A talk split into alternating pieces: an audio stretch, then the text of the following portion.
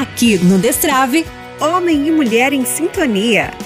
Bem-vindo a mais um programa. Aqui quem fala é o Vinícius. Aqui é a Laila. Vamos continuar então aquela reflexão que nós começamos falando sobre a tríplice concupiscência. Vinícius, eu não acompanhei o programa. O que é a tríplice concupiscência? Fica tranquilo, vamos fazer um resumo bem breve aqui. Tríplice concupiscência: concupiscência da carne, concupiscência dos olhos, soberba da vida. Que, que são essas três, essas três frases aqui? Consequência do pecado original. O homem, quando lá em Gênesis 3 se afasta de Deus, desobedece a Deus, tem como consequência essa inclinação para se afastar de Deus, porque assim o escolheu. Então a igreja chama de concupiscência. Dentro da concupiscência nós dividimos em três pontos: a concupiscência da carne, que é esse desejo desordenado pelo prazer, a concupiscência dos olhos, que é o desejo desordenado pelo possuir, e a soberba da vida, que é o desejo desordenado pelo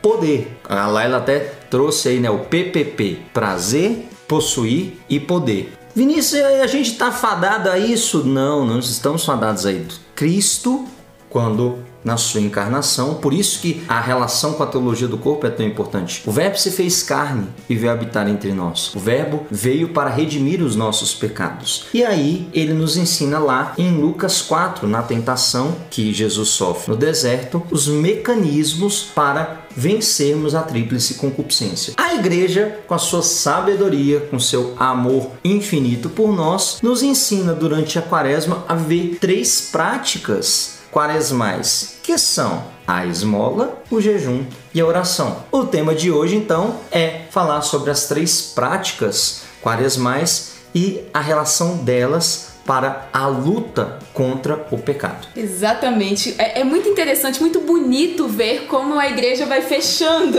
as coisas, vai encaixando as pecinhas ali do quebra-cabeça. Partindo destas tentações no deserto, em que nosso Senhor nos mostra a importância de lutarmos contra a tríplice concupiscência para alcançarmos a perfeição, a santidade, e como a igreja nos dá práticas cotidianas para fazer isso. Como assim? Se nós temos por um lado a concupiscência da carne, que nos inclina a um desejo desordenado pelo prazer sensível, a igreja nos convida ao jejum. E como nós já falamos aqui no outro programa, o jejum especificamente nos ajuda a desenvolver a virtude da temperança e a moderar a nossa atração por estes prazeres. Seja o prazer, por exemplo, advindo do sexo, da comida, da bebida, enfim, esses prazeres sensíveis, corpóreos ali. A prática do jejum é o mecanismo, a ferramenta que a igreja igreja nos dá e que Cristo nos ensina a viver, nos, nos dá como exemplo a vivência para combatermos a concupiscência da carne. Depois, a igreja nos convida também, durante o, o tempo quaresmal, particularmente, a nos exercitarmos na esmola. O que, que é a esmola? Uma prática que nos ajuda a vencer a concupiscência dos olhos. Se esta concupiscência nos inclina a um possuir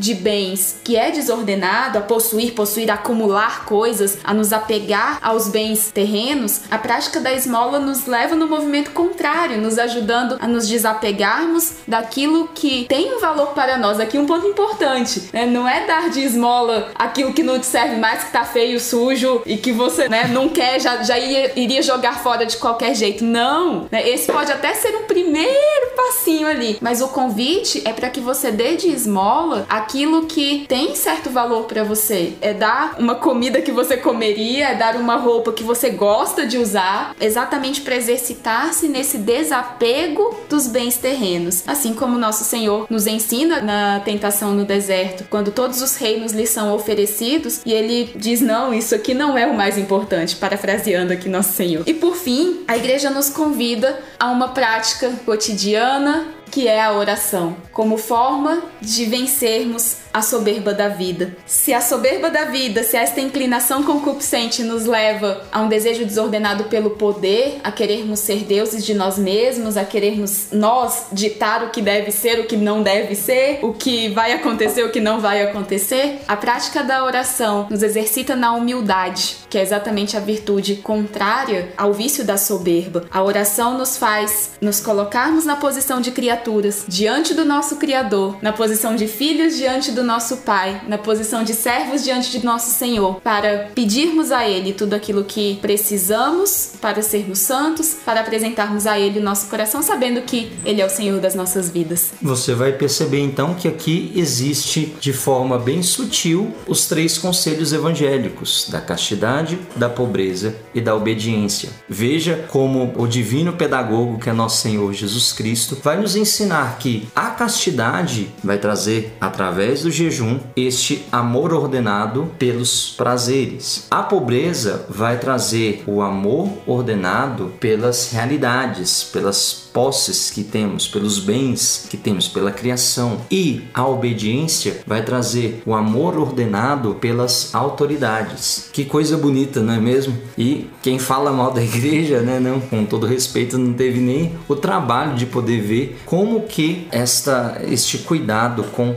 o, o ser humano em sua visão integral. Então, fica aqui essa pequena reflexão nossa para ajudar você a viver bem nesse tempo quaresmal, baseando-se na esmola, no jejum, na oração, a começar da quaresma, tá? Mas não é uma atividade que fica restrita a esse tempo quaresmal. A igreja nos convida a dar mais atenção, mas por que não viver sempre assim? Porque através dessas práticas podemos ser cada vez mais filhos de Deus e assim crescer espiritualmente e amar a estatura de Cristo. Espero que essas reflexões tenham ajudado você, que Deus te abençoe uma santa quaresma para que através desse tempo você una o seu coração com Cristo, morrendo com ele, mas também ressuscitando com ele. Um grande abraço. Deus te abençoe. Tchau, tchau.